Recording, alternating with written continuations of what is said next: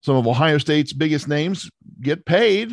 We have a slew of theme games to talk about this football season, and the recruits continue to just keep pouring in. We'll talk about all those things and more in this edition of the 11 Dubcast.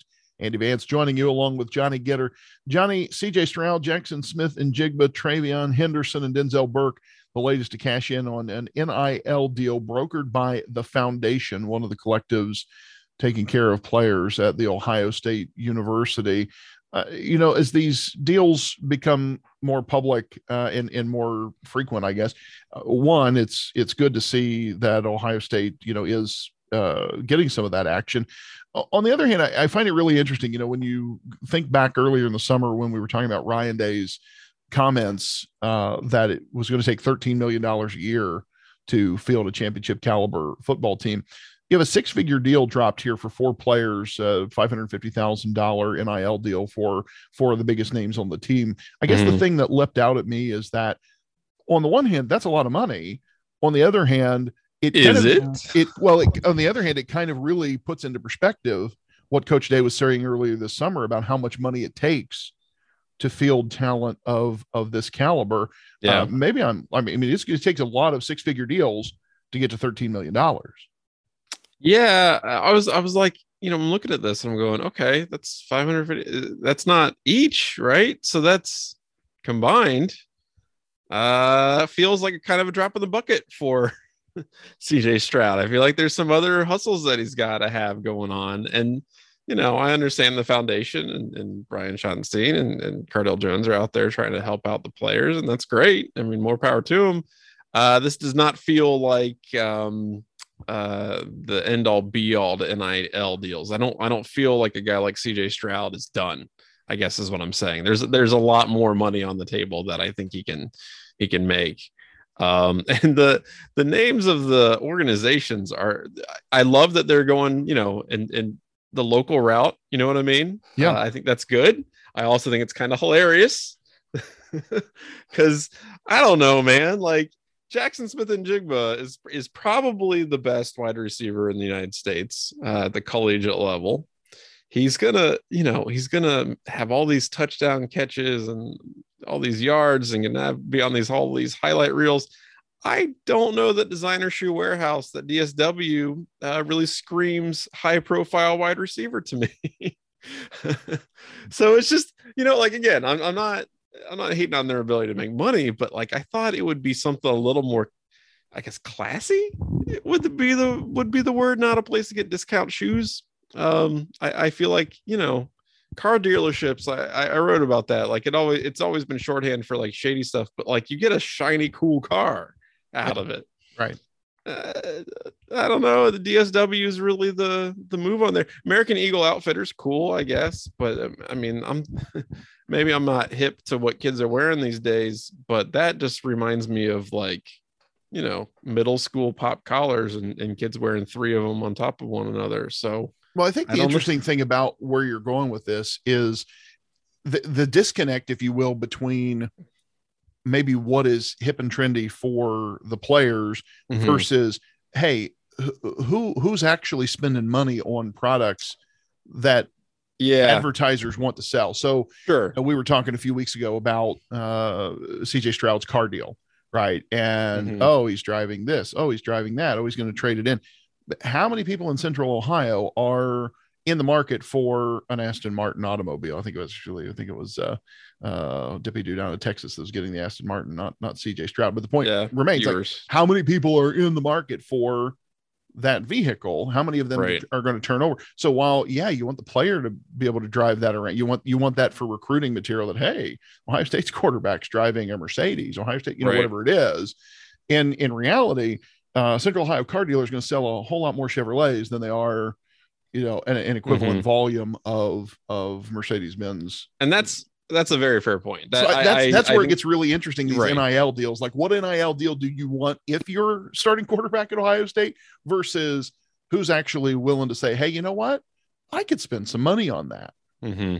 Yeah, no, I mean I understand that, and the other thing that I would say is like the other thing that the player has to balance rather is their brand versus their money making potential and if i'm you know, the starting quarterback for Ohio State and like, you know, I don't know, Walmart wants to give me $5 million. I'm like, all right, I guess I'm the Walmart quarterback. And that's not maybe a good look for your brand overall, but it's $5 million. On the other hand, eh, you know, if, if you're like a backup offensive lineman and some, you know, Jack and Benny's downtown or whatever on High Street wants to give you, you know, a few grand to eat pancakes there, then yeah, I think maybe that's pretty good for you. So I, I think it just, I think it just depends on who you are and what you want to get out of it. Um, and honestly, a guy like CJ Stroud is going to be hurting for endorsements anyway. So I, I, don't know. It's just interesting to me because, and I agree with you. Like the dichotomy between this is, is, you know, it's something that players have to manage. They got to figure out, you know, do they want to be X, Y, and Z as a brand, or do they want to maximize earning potential, or some combination of both? Um, I just, I, I guess I didn't expect those to be the names uh, for CJ Stroud, right. Jaxon Smith-Njigba, TreVeyon Henderson, Denzel Burke, right? These are the hottest, coolest names on the team. Little surprised that that's the route that they went, but you know, they're getting paid. So I'm, I'm not really, you know, who am I to judge? I'm not getting $550,000 for doing anything. Well, I so, think what I want out of what I want to see out of this as a fan, uh, you know, and I'm I'm setting aside the serious, uh, you know, oh, I want Ohio State's players to make all this money so that they can recruit more players yeah, to right. Ohio State, uh, right. which does not seem to be a challenge for the university right now. We'll get to that in a moment.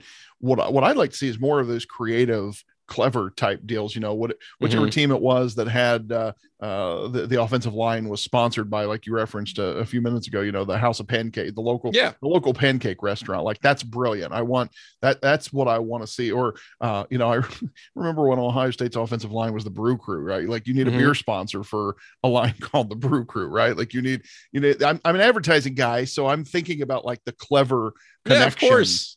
And no, that'd be perfect. No, I, I, I want to see more 100%. of that yeah and and uh that that that would uh, i think make this a little more more fun for everyone. So we need to, we need to see some of those kind of those kind of route man marv gets sponsored by uh mapquest and like heck yeah. if does that exist? I don't know if mapquest exists anymore, i yeah but... i don't know google maps but uh that's kind of kind of how we roll at our house i guess. Yeah so but that's what i'm saying though. You know what i'm saying? Like that's i agree with you. I that's my whole point. When i when i first heard about NIL, I'm like, the possibilities for fun stuff here are endless.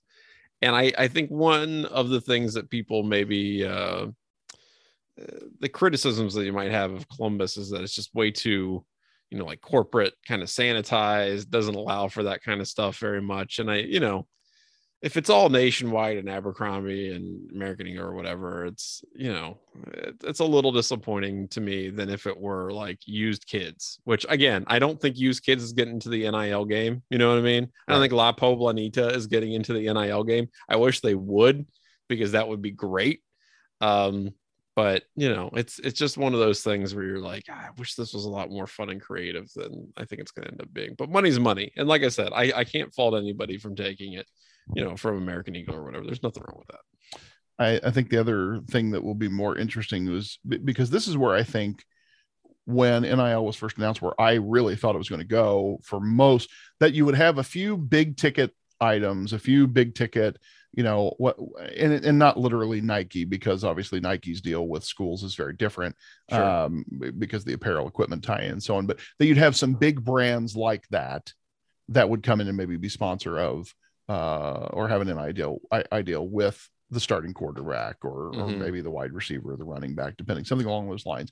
But that for the most part, NIL deals would be the local car dealership would be, you know, like let's, let's need to see Bob Evans get in the game here. You know, you need see, like local yeah, no, but really seriously that have a tie to the community or something along those. That's sort of what I assumed. You know, you would you would see uh, the local roofing company or something like that that would be sponsoring. And and that's probably still going to be what happens in a lot of cases you know right? The, the businesses that by and large support the university or most active in the community uh, that's that's sort of what i expect. And that's where i think this ultimately shakes out. It's either you're going to have two classes of nil people. One either you know wealthy donor business owners who just want another route for being able to pump money into their favorite sporting team or then the businesses who are using it as a part of their Mhm. marketing budget. You know that Right. they they they have a certain amount of dollars earmarked to pump into sports marketing. You know that sort of thing. That's that's where this is Mhm. going to go. All right, let's shift gears here a little bit. Uh, move move on to the new blood coming into the program, hoping to cash some of these NIL deals. Uh, this weekend, four star tight end in the class of 23, Jelani Thurman, committed to Ohio State. Uh, he's a big one. I want to say 6'3, 230 pounds, uh, tight end out of Fairburn, Georgia. Anytime you pull him out of the South, that feels like a win. He joins a four star studded class, you know, with, I think, what are we up to now? Uh, like seems like 19 or, or yeah, 19 in the class total at this point. Final tight end of the class uh, and they're all but two of them, uh, four or five stars, a pair of five stars, of course, in Brandon Inniss and Carnell Tate. This class pretty good. We talked about this a week ago with Garrick Hodge. Uh, Johnny, is this the year Ohio State throws to the tight end? No, What? no, no, it's not. It's never is. They've got two four-star tight ends in this class. It's, I don't it's coming, care. right? It's coming. I don't care. It could be five five star tight ends. I don't give a crap. They would just end up blocking. It, it doesn't. I look. I'm not going to be fooled by this again. And you know what? Sometimes, sometimes they do throw the tight ends, and it's really cool and awesome. But it happens like maybe once a year, and that's fine. And sometimes, sometimes that once a year game is in a really fun and awesome game, like against Clemson, for example, when they just absolutely annihilated them, and they had no way to prepare for that because Ohio State hadn't thrown the tight ends at all prior to that. So, yeah, my answer is no. It's not going to happen with the exception of one random game, which will either be awesome or irrelevant. So, No, and you shouldn't get your hopes up for it. And I look, I understand. I'm not saying this to say that, you know, Jelani Thurman is going to go to Ohio State and be a bad player or anything like that. I'm sure he'll be a great player. I'm sure he'll do a great job at blocking because that's all he's going to be doing.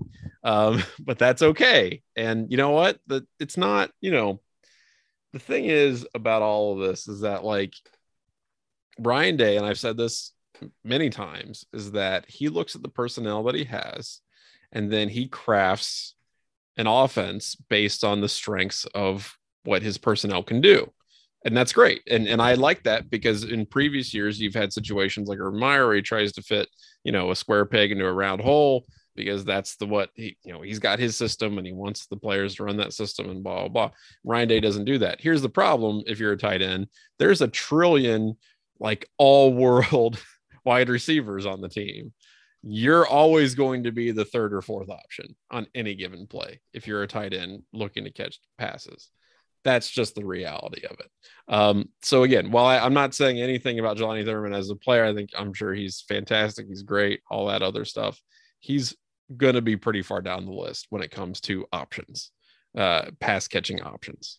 Well, So- I'm I'm convinced Ohio State is going to use the tight end in a big way. They've got a couple of good ones here. And I, I screwed up earlier. I said he was 6'3, 230s, 6'5, 230. So in case anybody freaked He out, just grew a couple inches. All got- right. we, yeah, so we got a pair of bookends there. Uh, Ty Lock, Lockwood and Jelani Thurman, both 6'5, 225, 230 range. So uh, a couple of big, couple of big movers on the end of the line. You like that. And uh, whether or not they throw to him uh, remains to be seen. But as I say, Ohio State uh, still has a great class, uh, has an even greater class now. They moved back ahead of Notre Dame for the number one spot, maybe briefly. It seems like Notre Dame and Ohio State are going to continue to battle back and forth. Uh, a little bit of a surprise over the weekend that uh, running back Justice Haynes committed to Alabama, the number four running back in the nation, was choosing among Crimson Tide, Ohio State, Georgia, and Florida. I, I think Mhm. there was some sense like that uh, it wasn't going to be Alabama necessarily when when he announced. So I, I mentioned that just to say that Ohio State is getting a whole lot of talent, but they're not getting everybody who is uh, who is considering the Buckeyes at this stage. Uh, Alabama apparently still also good at recruiting. Yeah, they they let Alabama have that one just so that they can remain competitive because you know God knows Alabama needs the help. So Yeah, I think that's important. You know, you know, a little bit of a little bit of equal opportunity in recruiting. That's that's That's good right. stuff. Uh, and great piece. I want to while we're on the recruiting front, we don't spend a truckload of time ta- uh, talking about recruiting here, but because of uh, all of the stars that have been aligning for the Buckeyes, it, uh felt like the last couple of weeks it was worth talking about. Great piece from Garrick Hodge over the weekend, taking stock of Ohio State's 23 recruiting class and projecting what needs to be done yet. If you if you've missed that piece, uh, really good opportunity for you to um, kind of to kind of take stock. Needs in the class yet? Still, uh, would like to see a quarterback in here, uh, a running back, as we talked about. Justice Haynes was was the um, the big one. Garrick wrote at that time that it was uh, likely Ohio State's last chance at landing a running back. So a little concerning there. They do have Mark Fletcher um, but would like to take another one there. So good pieces. Wide receiver, of course, um, uh, solidified. Tight end solidified. Uh, big one yet still, as we talked last week, offensive line. So things to watch for you this week. All right, uh, Johnny. Before we get to ask us anything, uh, another great piece I enjoyed over the weekend that you wrote was was about Ohio State's theme games. Um, th- this was kind of an interesting week. Well, you know, the the um and pause there was I know it's the off season. Uh, uh, but Ohio State spent an inordinate amount of time, it seemed like, thinking about and coming up with themes for a number of games this season. Have I just been missing these aside from like the one alt uniform kind no, of thing? Like, they, is this the first year that we're really ramping up this idea of having a theme for? I don't know. Felt like 80% of the games on the schedule. They've been doing themes, they just haven't promoted them as much. And I think this may be a reflection of like trying to get a little bit more into the you know the advertising game with this because they're thinking about all right well how do we get people actually buying tickets? Right? So we got to make sure that okay well I, I, wouldn't go to toledo. I wouldn't pay for that. The alumni bands there. Oh well count me in uh, I, I i think they're trying to do stuff like that to try to get people maybe a little bit more excited than they normally would be i the thing i was i was being very obviously silly with that piece and kind of tongue in cheek and all that. But like my overall theme, my theme, my point that I was making was that the stuff that they do is not that engaging. You know what I mean? Like nobody yeah. cares about homecoming at Ohio State. That's not a thing. I mean, yes, people participate in it and I'm sure some people care, but the student body and fans at large, that's not a huge deal for anybody. Um you know, you'll have a military appreciation day, and that's you know right right near veterans, which is fine, I guess. But like that's always done in the same way. It's like, oh, okay, we're wearing camo today, all right, and then we'll have like a thing that we put on the jumbo. Like, there's nothing. It's all perfunctory. It, it doesn't feel engaging. And one of the things that I was a little annoyed about, I didn't mention this in the piece, but like, so they're doing the blackout right for Wisconsin. Just make it for Penn State every year. What? Yeah like this is a cultural exchange. Do it for Penn State. Penn State is going to fall. They they've decided that it's basically going to fall around Halloween anyway every year. Mm-hmm. Just, I mean, again, granted, they're not they're not you know playing at home, but like that should be the reserved, you know, fun thing for Penn State. Make it a special thing for them I don't think that like doing it for some random game against Wisconsin in September is going to get anybody hyped. Like put that in your back pocket. Do something else for Wisconsin. Um, reserve that for the team that you know that it's there for. Um, but yeah, like I don't know, like you know, Arkansas State, like wow, we got the Scarlet and Gray game, and faculty and staff appreciate. Like who cares?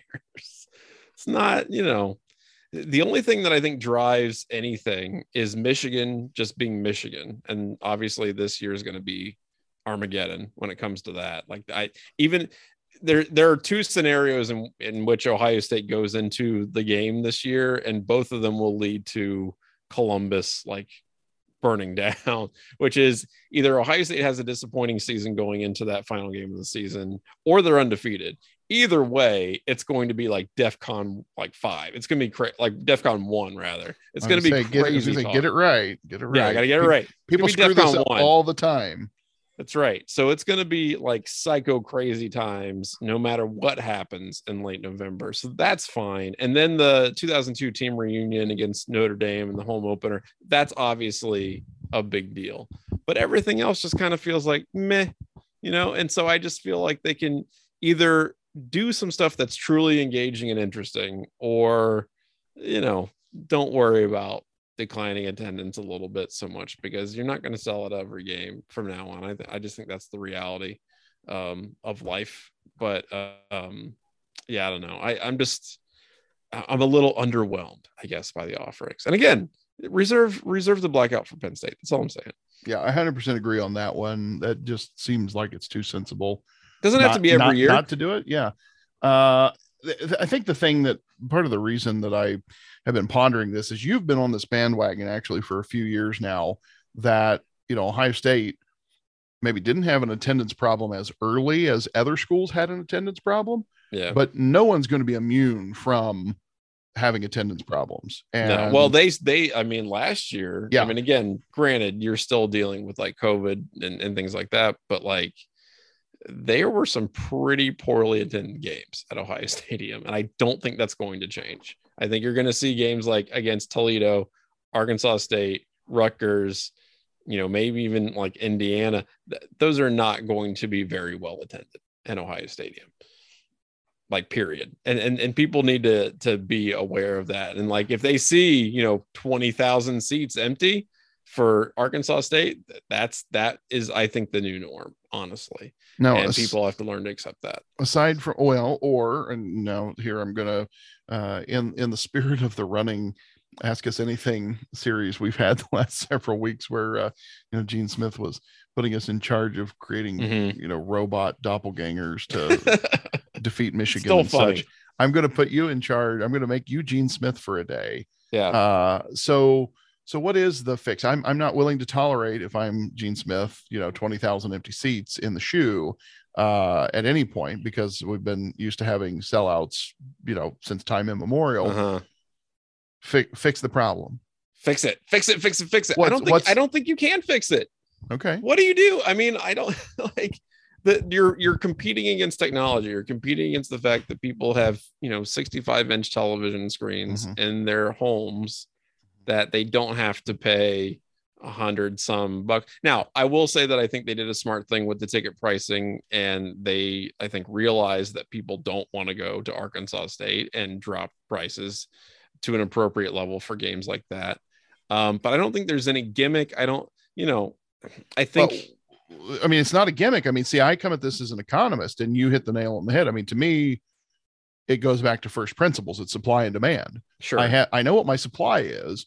So if demand isn't there, what I mean, there's only one response to that in, in Well- an economist's mind, right? I think there's two responses. I think I agree with you that you can drop prices. I also think, and I've said this for years, and people have not been happy when I say this, but Ohio Stadium is 100 years old, and maybe I know it's time, I know where you're going. With maybe this. it's time to accept that Ohio State doesn't need a stadium that is 100 years old and seats 105,000 people. Maybe maybe something else could fit the bill and uh and do just as well. I don't know. this is i mean that's an interesting discussion it's one that as as a you know ohio stadium will be celebrating its 100th year this year in fact one of the themes of this Mhm. year's to to circle this back to the topic of the themes that are coming up this season the rutgers game in addition to being homecoming is the 100 year celebration of ohio stadium uh you you make a good you make a good point i think I? well it it bothers me because i love ohio stadium Sure. I love the I love the concept of Ohio Stadium. There I are definitely too. things I don't love about Ohio Stadium, um, and and that's I think a big part of of where you're going with this. You could improve. I, I think you could improve the in stadium experience at at the expense of ten thousand seats or something along those Mhm. lines. You know, um, maybe maybe if seat space wasn't what was allocated for you know a private first class in the United States Marine Corps in 1928. Uh, you know, the modern Right. man is somewhat larger than the gentleman that they envisioned sitting on one of those god awful. People weren't subsisting the- on a diet of like Well, cornmeal you and oats and just, uh, but, but one of the things I I ponder where what you really got me thinking about when you said that is when the wrestling program and the volleyball team and others moved into Covelli Center. You know, the wrestling team used to wrestle in St. John Arena, right? So St. Mhm. John holds what I don't know, somewhere between 10 and 13,000 people. Yeah. You could fill that up for Penn State or Iowa, easy peasy.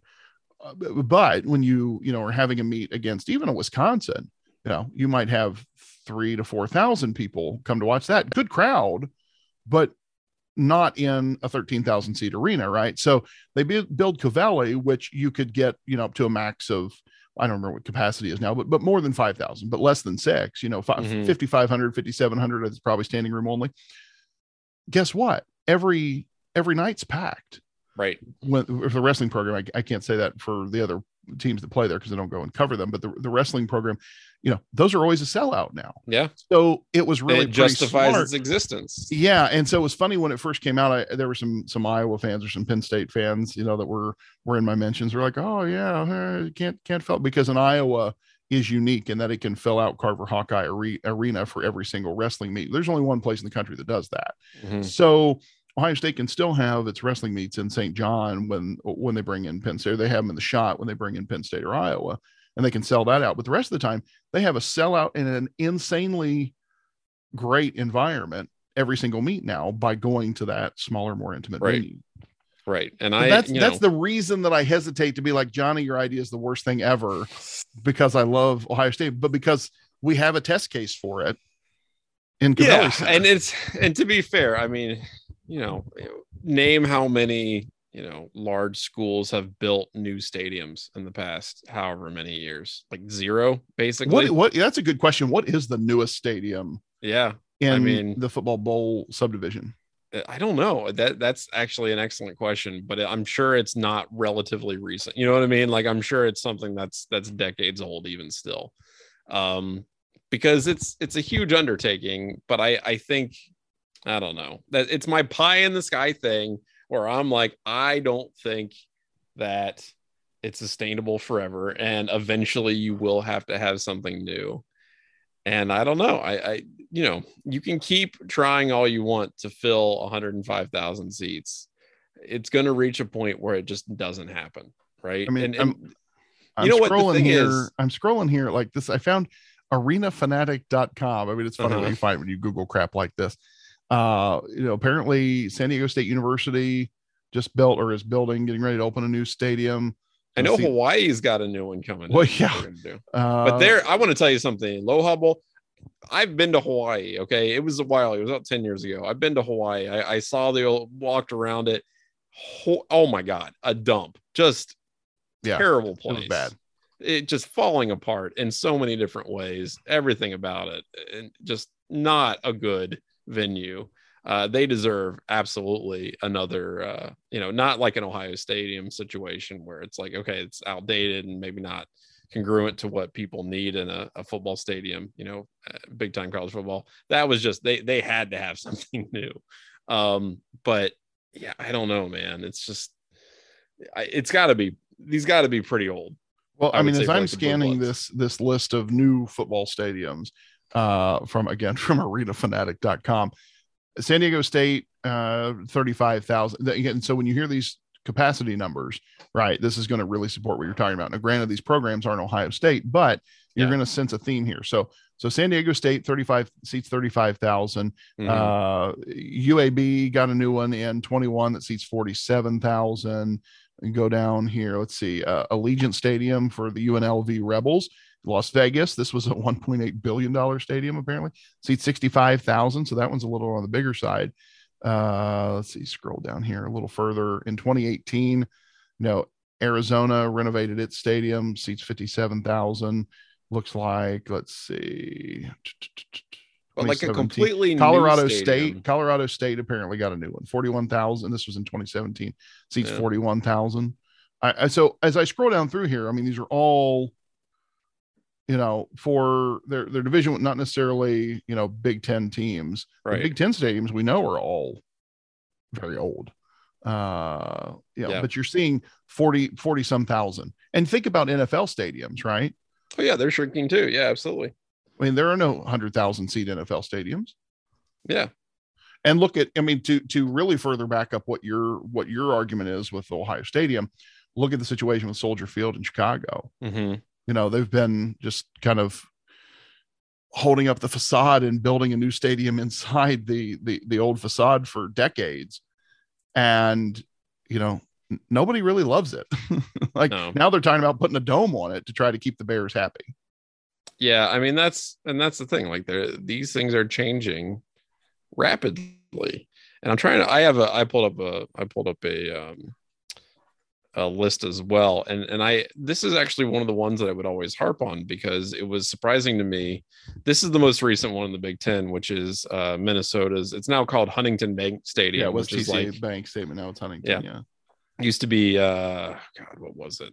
I can't remember what that was originally called. Um all TCF Bank Stadium was Yeah. what it was. And I did a few years ago, because it opened in 2009. A few years ago, I did like a comparison between some of the amenities and, and stuff between uh, Huntington Bank Stadium and, and Ohio Stadium. And it so Huntington Bank Stadium, right? And the Minnesota Golden Gophers are not going to be a huge draw, but it's still a Big Ten, you know, it's still a Big Ten stadium. So it's a 50,000 seat stadium Mhm. that's not huge. That's that's a I think I would say modest, but it's a more realistic size stadium. Uh, and it says that you know it could expand up to eighty thousand, which I don't see particularly happening. But they've got three times, just as one example, they have three times the bathrooms that Ohio Stadium does. Ohio Stadium has over twice the capacity.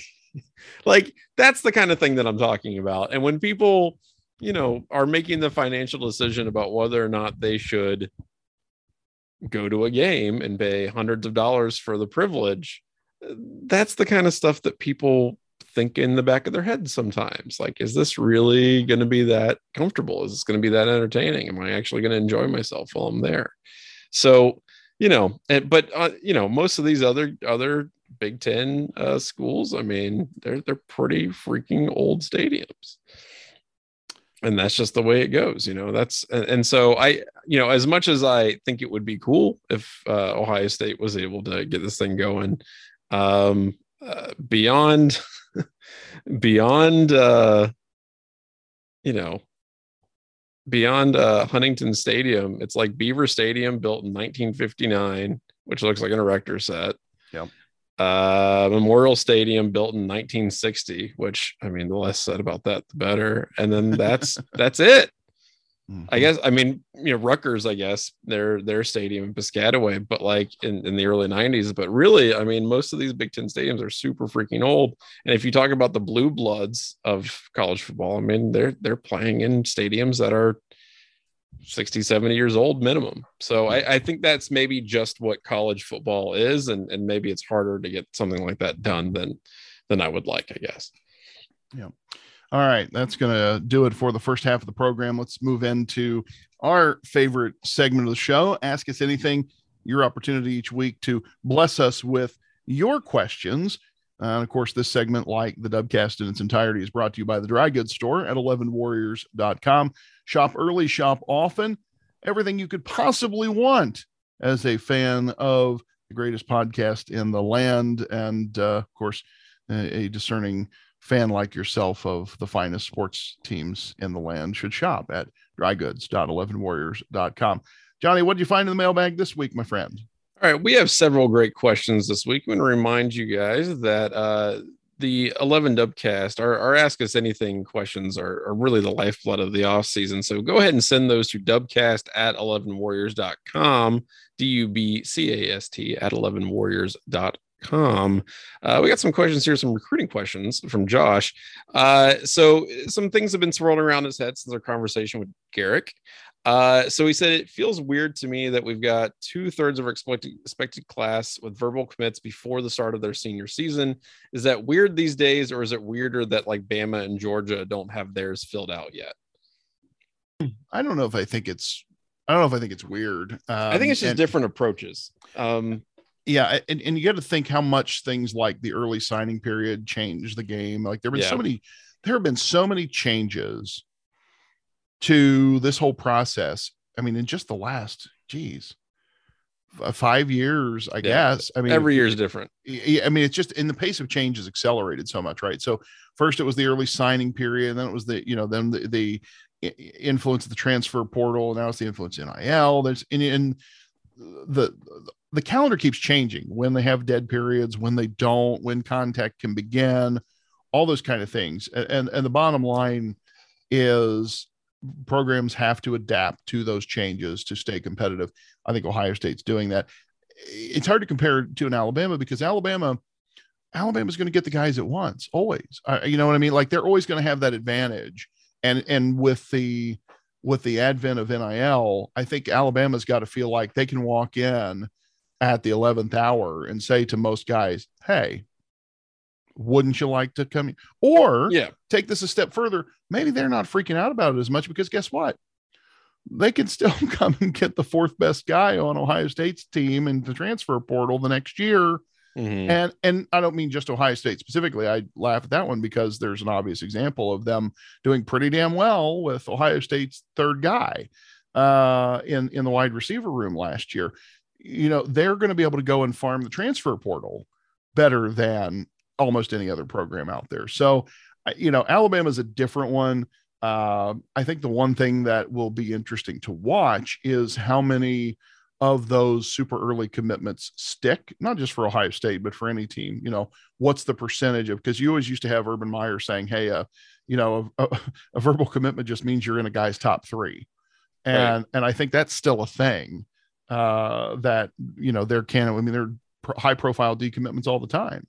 Well, and that actually goes into Josh's second question, which is, you know, was Ohio State, you know, should they be worried about a flip, you know, because they get kids to commit so early? And I, I think there are pros and cons to both of this because both approaches. Because in one sense, if you get kids, you get those horses in the barn early, right? Then you can start basically coaching them up already. I mean, obviously you're not allowed to make contact with them or whatever, but everybody else in the class can say, "All right, you're a Buckeye now," and then just get them invested and make it harder for them to make that switch. Plus, if you're, you know, you get all the other players talking to them and whatnot, get them excited about the, you know, the team and where it's going. I, I think as long as your team is perceived as as heading in a positive direction, that helps. Um, on the other hand, you do give teams like Alabama and Georgia and whoever else more time to try to to poach a dude. So, you know, I, I think if you're confident in your team and your approach, you're going to want to get guys in as early as possible. Um, that would be what I would do, honestly. Be like, look, I I can keep pitching myself to these guys if that makes sense. Um, you know, if need be. But you also, you know, the other thing is, is that if you this guy gets poached or whatever, then maybe that's not so bad for team cohesion anyway because you you're bringing in guys that you know want to be there right like if, if they've listened to overtures for a year or whatever and they still want to go to your college then okay then you got a guy who's probably pretty committed to your program. So i don't i don't think it's necessarily a bad thing or a bad approach. I think it's a good idea on their part. And um, if there's a couple flips i'm i'm willing to live with that. I don't think it's the worst thing in the world. Yeah, I'm Um, totally on board with that. It's it's one of those things too that it just getting him in early gives you an opportunity to to further develop that relationship. You talked about coaching them up. That's definitely part of it. Also, just this this idea that you it's all about relationships, right? So you're continuing to to nurture and development and grow those relationships with the players and that's such a huge part of it. And either they stick or they don't. And if they don't stick, hey, guess what? You know, there's all that time that they've had to be building relationships with guys in the team, within their recruiting class, whatever. Maybe they weren't a fit. And in which case you that's okay. Get them out. Yeah. Because because culture matters a lot. Yeah, I agree with that. Um, and then lastly, he says, uh, I believe part of the reason Ohio State's gotten so ahead of the cart is due to the fact that the real signing day is now the early signing day in December. Yeah. Do either of you foresee a future where the real signing day occurs even earlier than it is, uh, or have we reached a reasonable limit for when we expect kids to officially commit to a school? I think they may just say no signing day and say, you know, commit whenever you want because you might as well. Um, which essentially is what it is now, honestly. But um, yeah, I I don't know. I to, in my in my mind right now there is no signing day, and that that kind of got killed when they moved it to the early signing day, and it made me a little sad because I, I liked all the ridiculousness around it, but it, it also The fact that we of- were still using a fax machine. yeah, it was definitely was one of my, antiquated. that was one of my favorite parts was yeah, that these but it was fun. Yeah. Yeah. You know? Right. Right. It- I mean, that little bit of theater, you know, was, was kind of a hoot. right. I agree. Uh, Yeah, So I, and the other thing I think is going to change all of that. uh, I'm on board with what you're saying, but I think the other thing that's going to change too is just just the reality that you're going to have more changes relative to I think as as as the NCAA and others continue to try to evaluate the impact of NIL and the transfer portal on the game and the and the business of football, I, I foresee more change in the future in terms of whether it's straight up unionization, but that the players at some point there will be a a players association, if you will. There will be there will be some more organization because of all of the stuff that's now out in the open and in terms of the business and the money flow. And I think that might have some changes as to because there's there are going mm-hmm. to be contracts uh, at some point. I think in the same way that you see, you know. So what's that going to look like? I, I don't know what it's going to look like, but I think that will that will have a lot of influence uh, on on the answer to that question too. Is how it affects the signing period and so on. Is what are they actually signing? Is it is it a letter of intent to come and play in the sense of what we know it is now? Or is it some sort of employment agreement because of what the nature of the relationship between the school and the player ends up being five years from now? Yeah i would agree. And uh, it's it, it's going to change a lot i think. Um all right so this one's from our good friend alvin who wants to know what is your favorite ohio headquartered brand slash company I said Bob Evans earlier in the broadcast. Yeah. I'm a big, big fan of Bob Evans for a long time. I'm trying to think of, of specific, uh, you know, Ohio, uh, Ohio uh, proud company. So, oh, here you go. Here's the obvious one: certified Angus beef. Big fan of certified Angus beef. A lot of people probably don't know to know this, but uh, headquartered in Wooster, Ohio. That's a great brand. So, if you love some of the finest beef in the country, mm. uh, certified Angus beef is is a great brand. Big fan of Bob Evans. Yeah, definitely for sure. Okay. Um, yeah. No, no you skyline. Know, you wouldn't. No, yeah, I mean that's a good one. I guess I was about. I, I guess I think I wasn't thinking of Skyline as a as a brand per se, yeah. uh, though it is. I, think part of the reason for that is because, and and if you ever listen to the um, the comedian Ron White. Uh, he used to do the blue collar comedy tour with sure. Jeff Foxworthy and Bill Engvall and Larry the Cable Guy. Ron, um, one of my favorite of those four guys, also probably the filthiest of those four guys. Yeah. he does a bit about Cincinnati and he talks about the chili and he like lists the number of chili places in Cincinnati. Um, and of course he's a bit derogatory about it because he's from Texas and he talks, you know, he's like, he's something he said about the chili capital of the world. And he's like, I don't know. I kind of thought maybe the chili cap of the world might be somewhere like Guadalajara, Mexico. and, and he's kind of making fun of Cincinnati style chili, but maybe that's why I didn't necessarily jump on that as a brand because it's like we had we had gold. I just like that it makes other people mad. Well, we had Gold Star chili in my hometown. Like we didn't have a Skyline, we had a Gold Star. Sad. It's the same thing. No, it's not. I know. I know. I was going to get you really riled up. I, I know. I was going to get you riled up when I said that. You know, it's not. You know, it's not. I'm a Skyline guy. I, yeah. I, we, we go to Skyline. um, you know what? So okay, so Big Boy is not headquartered in Ohio. Nope. Frisch's Big Boy is, and Frisch's Big Boy is the superior one. I have a story yes, about it actually. So I okay, so I've I've mentioned many times on the Dubcast that I used to live in Japan, and I took a trip uh, while I was living there. I took a trip to Nara and Kyoto, the you know, the ancient capitals of Japan. Fantastic trip, saw some unbelievable things. Uh, really great time. And I was just, you know, traipsing around Kyoto, and I was like, all right, what where am I going to go to dinner? And I saw a big boy, and I was like, oh my god, you're killing me. Are you serious? Like it was, it was like somebody, you know, lost in the desert now, granted, I'm that's that's a little. I enjoy Japanese food. I'm not. I wasn't one of those like Americans that go to a foreign country and eat at McDonald's every day. Like I ate, you know, everything there. Uh, but I was like a big boy in Japan. I what? gotta go. This yeah, I gotta yeah. see. And I go there, and it's like the traditional. So Japan has this like family restaurant, quote unquote, uh, you know, theme genre, I guess, as it were, of uh, of uh, restaurants where it's like you get kind of a hot plate and they'll put like a burger patty on it and then you'll get like some fries and some sides or whatever and it's very basic it's kind of bento-y you know like you know a japanese twist on the thing but it's definitely not Frisch's Big Boy, yeah. which is what I expected and what I was hoping for. So I did not get a super big boy. I was not able to have one of those in Japan. I was very sad um, it is i would say the frisch's version of big boy is definitely uniquely ohio thing and i'm, I'm all about it so uh, the triumvirate of that skyline and dum dum lollipops are from ohio i, I did know not know that they are They are in fact from Ohio, and the only reason why I know that is because I was in like, um, in uh in the I think it's in the House of Representatives. There is something called the Candy Desk. Might be in the Senate. I gotta look up the Candy Desk. Hang on a second. I gotta I gotta make sure I get this right.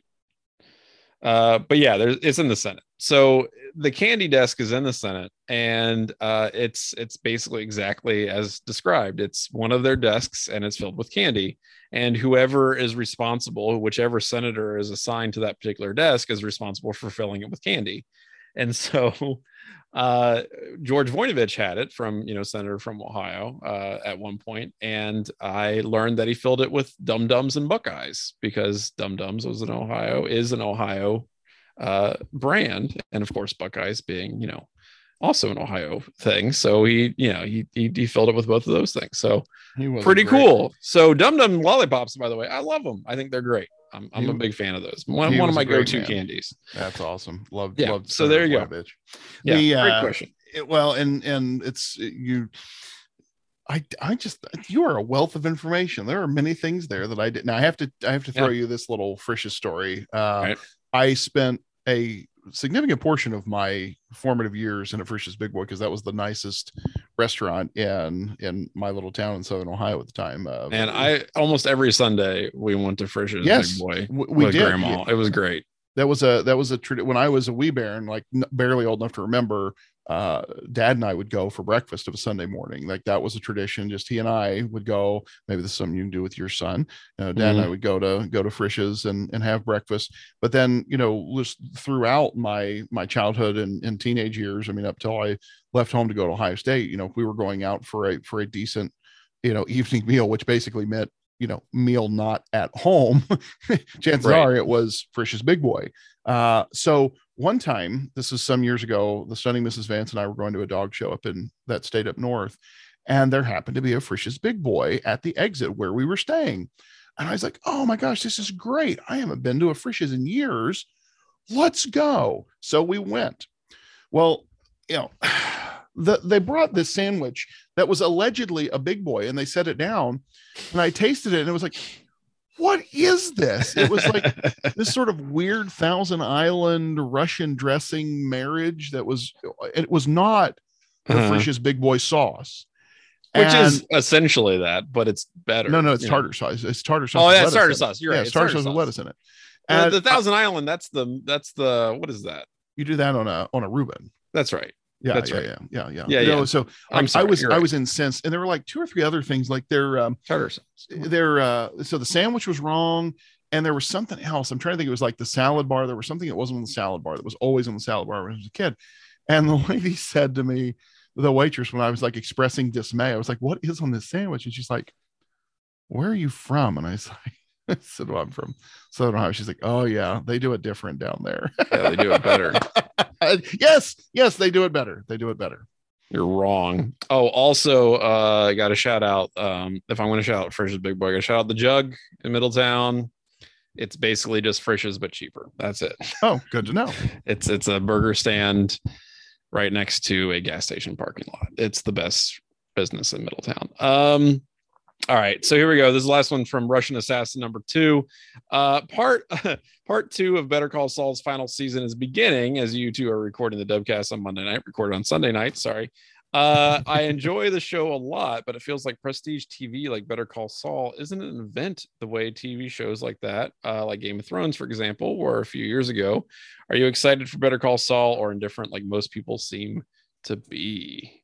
Uh, first answer is I'm indifferent, but it's not because I'm not into like TV events like that. Sure. I, I haven't watched uh, the predecessor show Breaking Bad. I, I have to admit, like that's one of my one of my cultural failings, and and it's honestly not intentional. Like I love shows like that. Mhm. um i you know kind of and i enjoy that sort of it being the thing that everybody's talking about i remember thrones is a great example but there have been you know a number of other shows like that Over there's 24 yeah tw- 20 lost you know when those were when those were kind of the water cooler chatter topics. Uh i enjoyed that but i'll be honest i don't watch all that much television uh anymore at this stage. Like we probably watch yeah. you know we, we might get to watch like one show a night or something um, and part of it you'll find this is is uh, your young son gets older like uh, the older our daughter gets the less tv we watch of like that type of you know grown up type Sure. tv and i don't mean that we're watching like kid stuff but we're because she's you know she's nine. So she's at that stage where she's staying up a little later and watching tv with mom and dad. So we're not watching game of thrones with the nine year old but we're watching you know other more family friendly things like we've been watching actually. Mhm.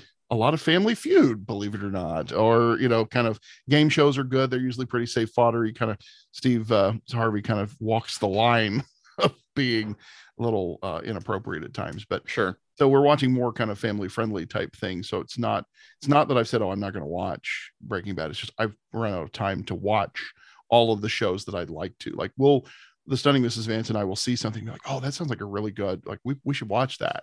And then we realize three years later we we never really got around to it so. Yeah, I, I think the era of prestige TV is definitely faded.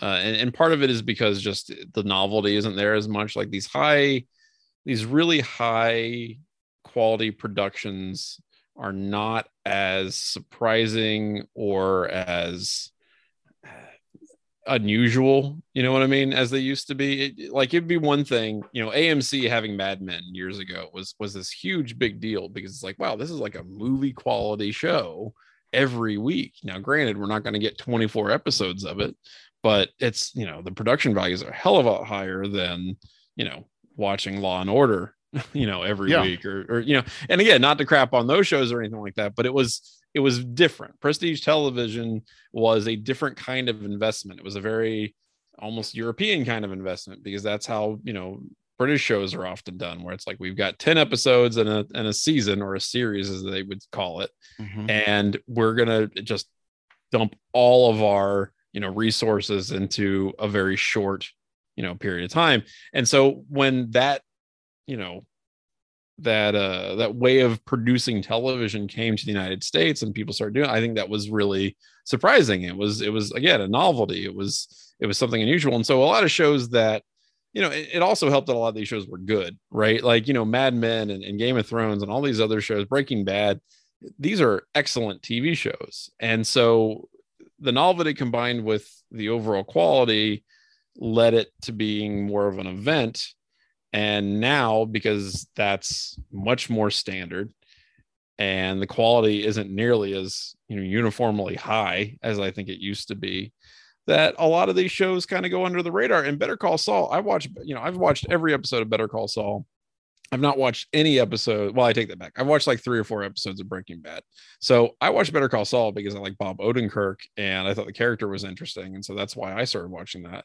Um and my wife and i are like you know we're locked in we're checking it out but like there's a lot of prestige television along those lines. I haven't seen any of ozark. I have no intention of watching ozark. It's not something that interests me but i know that was a big deal for a while. And then you know like bridgerton like there's there's always more and more of that so unless i'm specifically interested in the content i'm not going to watch a prestige quote unquote prestige show you know a, high uh, a high, an expensive, high budget 10 episode show just because it's there anymore. That, that doesn't automatically, you know, become appointment television for me because it's not something that I can't get otherwise. I can't find elsewhere. Like Amazon's doing their Rings of Power TV show with Lord of the Rings based on, you know, the Lord of the Rings mythos and everything. I'm going to watch that. I'm going to watch that because I'm interested in Lord of the Rings. I'm not going to watch it because it's the most expensive television show ever made, which is true um but you know if if i were interested in every single show like that i would watch the wheel of time series or you know outlander whatever these other shows are and i haven't because it's not something that specifically appeals to me. I know there will be other content along those same lines that i can then watch. And so you know better call saul is an unbelievably good show. It, it's right up there with anything else that's been on television in the past like 10 15 years. People aren't watching it. It's not getting good ratings at all. And it's a shame because it's unbelievably fantastic television. But i just don't think it's you know if, if that aired in the place of you know breaking bad 15 years ago or whatever it would be considered a legendary show but it's it's it's just one of many at this point. Well and let's put this all into perspective. I mean the big thing that you've you've highlighted there and that really answers the question is the wealth of choice and options that we have. And I don't just mean things on television, uh, but you know, we could be there's a lot of times. So the stunning Mrs. Vance and I had been binge watching The West Wing again, and Mhm. and we got into season I don't know five or six, and I, I got on this kick where because we could watch YouTube via our Apple TV on the big television in the living room. Yeah. I got on this kick where I suddenly started watching videos of of farriers and hoof trimmers working. Oh on yeah, I've watched the, I watched a bunch of those too on YouTube. Yeah, yeah. I'm watching. I mean, I'm watching this Scottish hoof trimmer trim dairy cows on fascinating. YouTube. Oh, it is. It's great. And of course, I grew up with beef cattle, so I'm like, I'm finding it interesting. Not you know from a like I've actually watched Yeah, right. guys trim hooves on my cows. So like I'm finding that interesting. And uh that totally derailed our binge watching the West Wing. So all of these choices, not just what's on television at the time, but the fact that I I mean, we were watching, I, I mentioned that we were watching the Family Feud the other night. We were watching Dick Dawson's Family Feud. By the way, you know, if you haven't watched Dick Dawson host Family Feud in a while, go back and watch that. That old horn dog kissed every woman who was ever Yeah, on that show. weird. His his mouth had Gross. to be the, the the most active petri dish in Hollywood. Uh, anyway, um, so what all that means is go back and look at the most watched season finales, series finales in history. 1983 MASH, the series finale. 105 million people watched that. Like half the country. Okay. 100. Now, what else was on opposite MASH in 1983? Your television only got three channels Right. in 1983. Right. Okay.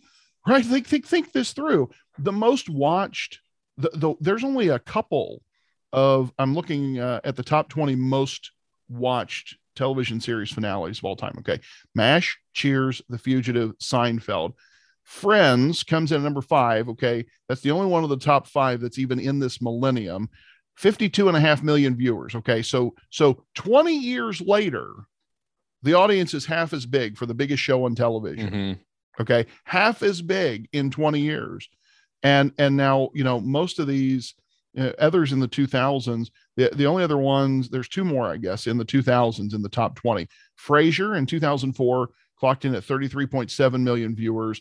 Everybody Loves Raymond's finale in 2005 clocked in at just under 33 million. So a third as many as the most watched show of all time. Uh, yeah, nobody's, how many people tuned in to watch, you know, the last season of Game of Thrones? It wasn't anywhere near 33 million. Yeah. Yeah. Well, and it's it, it, to your point. I mean, people also have other ways of watching these things. So, like Game of Thrones was had tons had a huge viewership while it was you know on. It also had a huge amount of people pirating it and and not Yeah, being counted right. toward any of that because you could just download it from the internet if you really wanted to for free.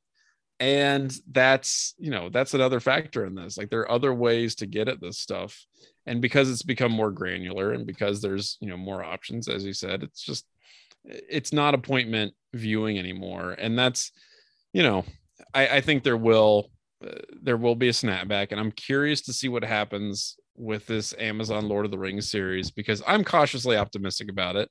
Uh, i know there's a lot of hardcore lord of the rings fans who are not happy about it and like oh it's a disgrace and blah blah. I don't i don't look I, i'm treating it as basically tolkien fan fiction and that's fine. There's nothing wrong with that.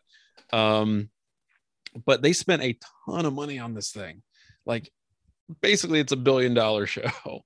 And like because of all the the seasons and stuff that they have planned i mean they they, they dumped so much money in the production of making these this, this thing.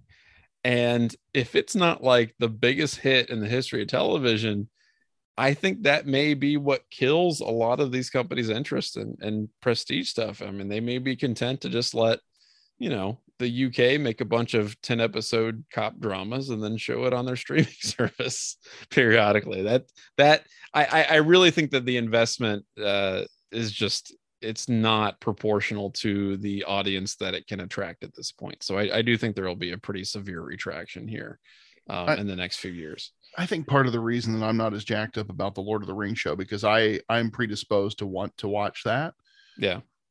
is because it's on Amazon and they Mm. did such a horrible job with the uh Yeah. um oh The Wheel of Time, yeah, yeah and Wheel of Time yeah yeah and Wheel that's and that's fair. And if you're like, I don't trust them to be able to, to I get don't. it done, That's- to that's exactly what it is. Like I'm sure it's going to be aesthetically beautiful. Like I'm sure you know technically it's going to be well produced, but the, the I don't know. I just felt that the writing on the Wheel of Time was was a disaster. So yeah. we'll see. We'll see what happens with it. And and that's you know that's what I'm saying that these things have to be bona fide hits because if they're not, then it just decreases the chances that somebody wants to a flyer on something like that in the future. Although HBO apparently is all in on you know some Game of Thrones spinoffs and everything like that. So who knows?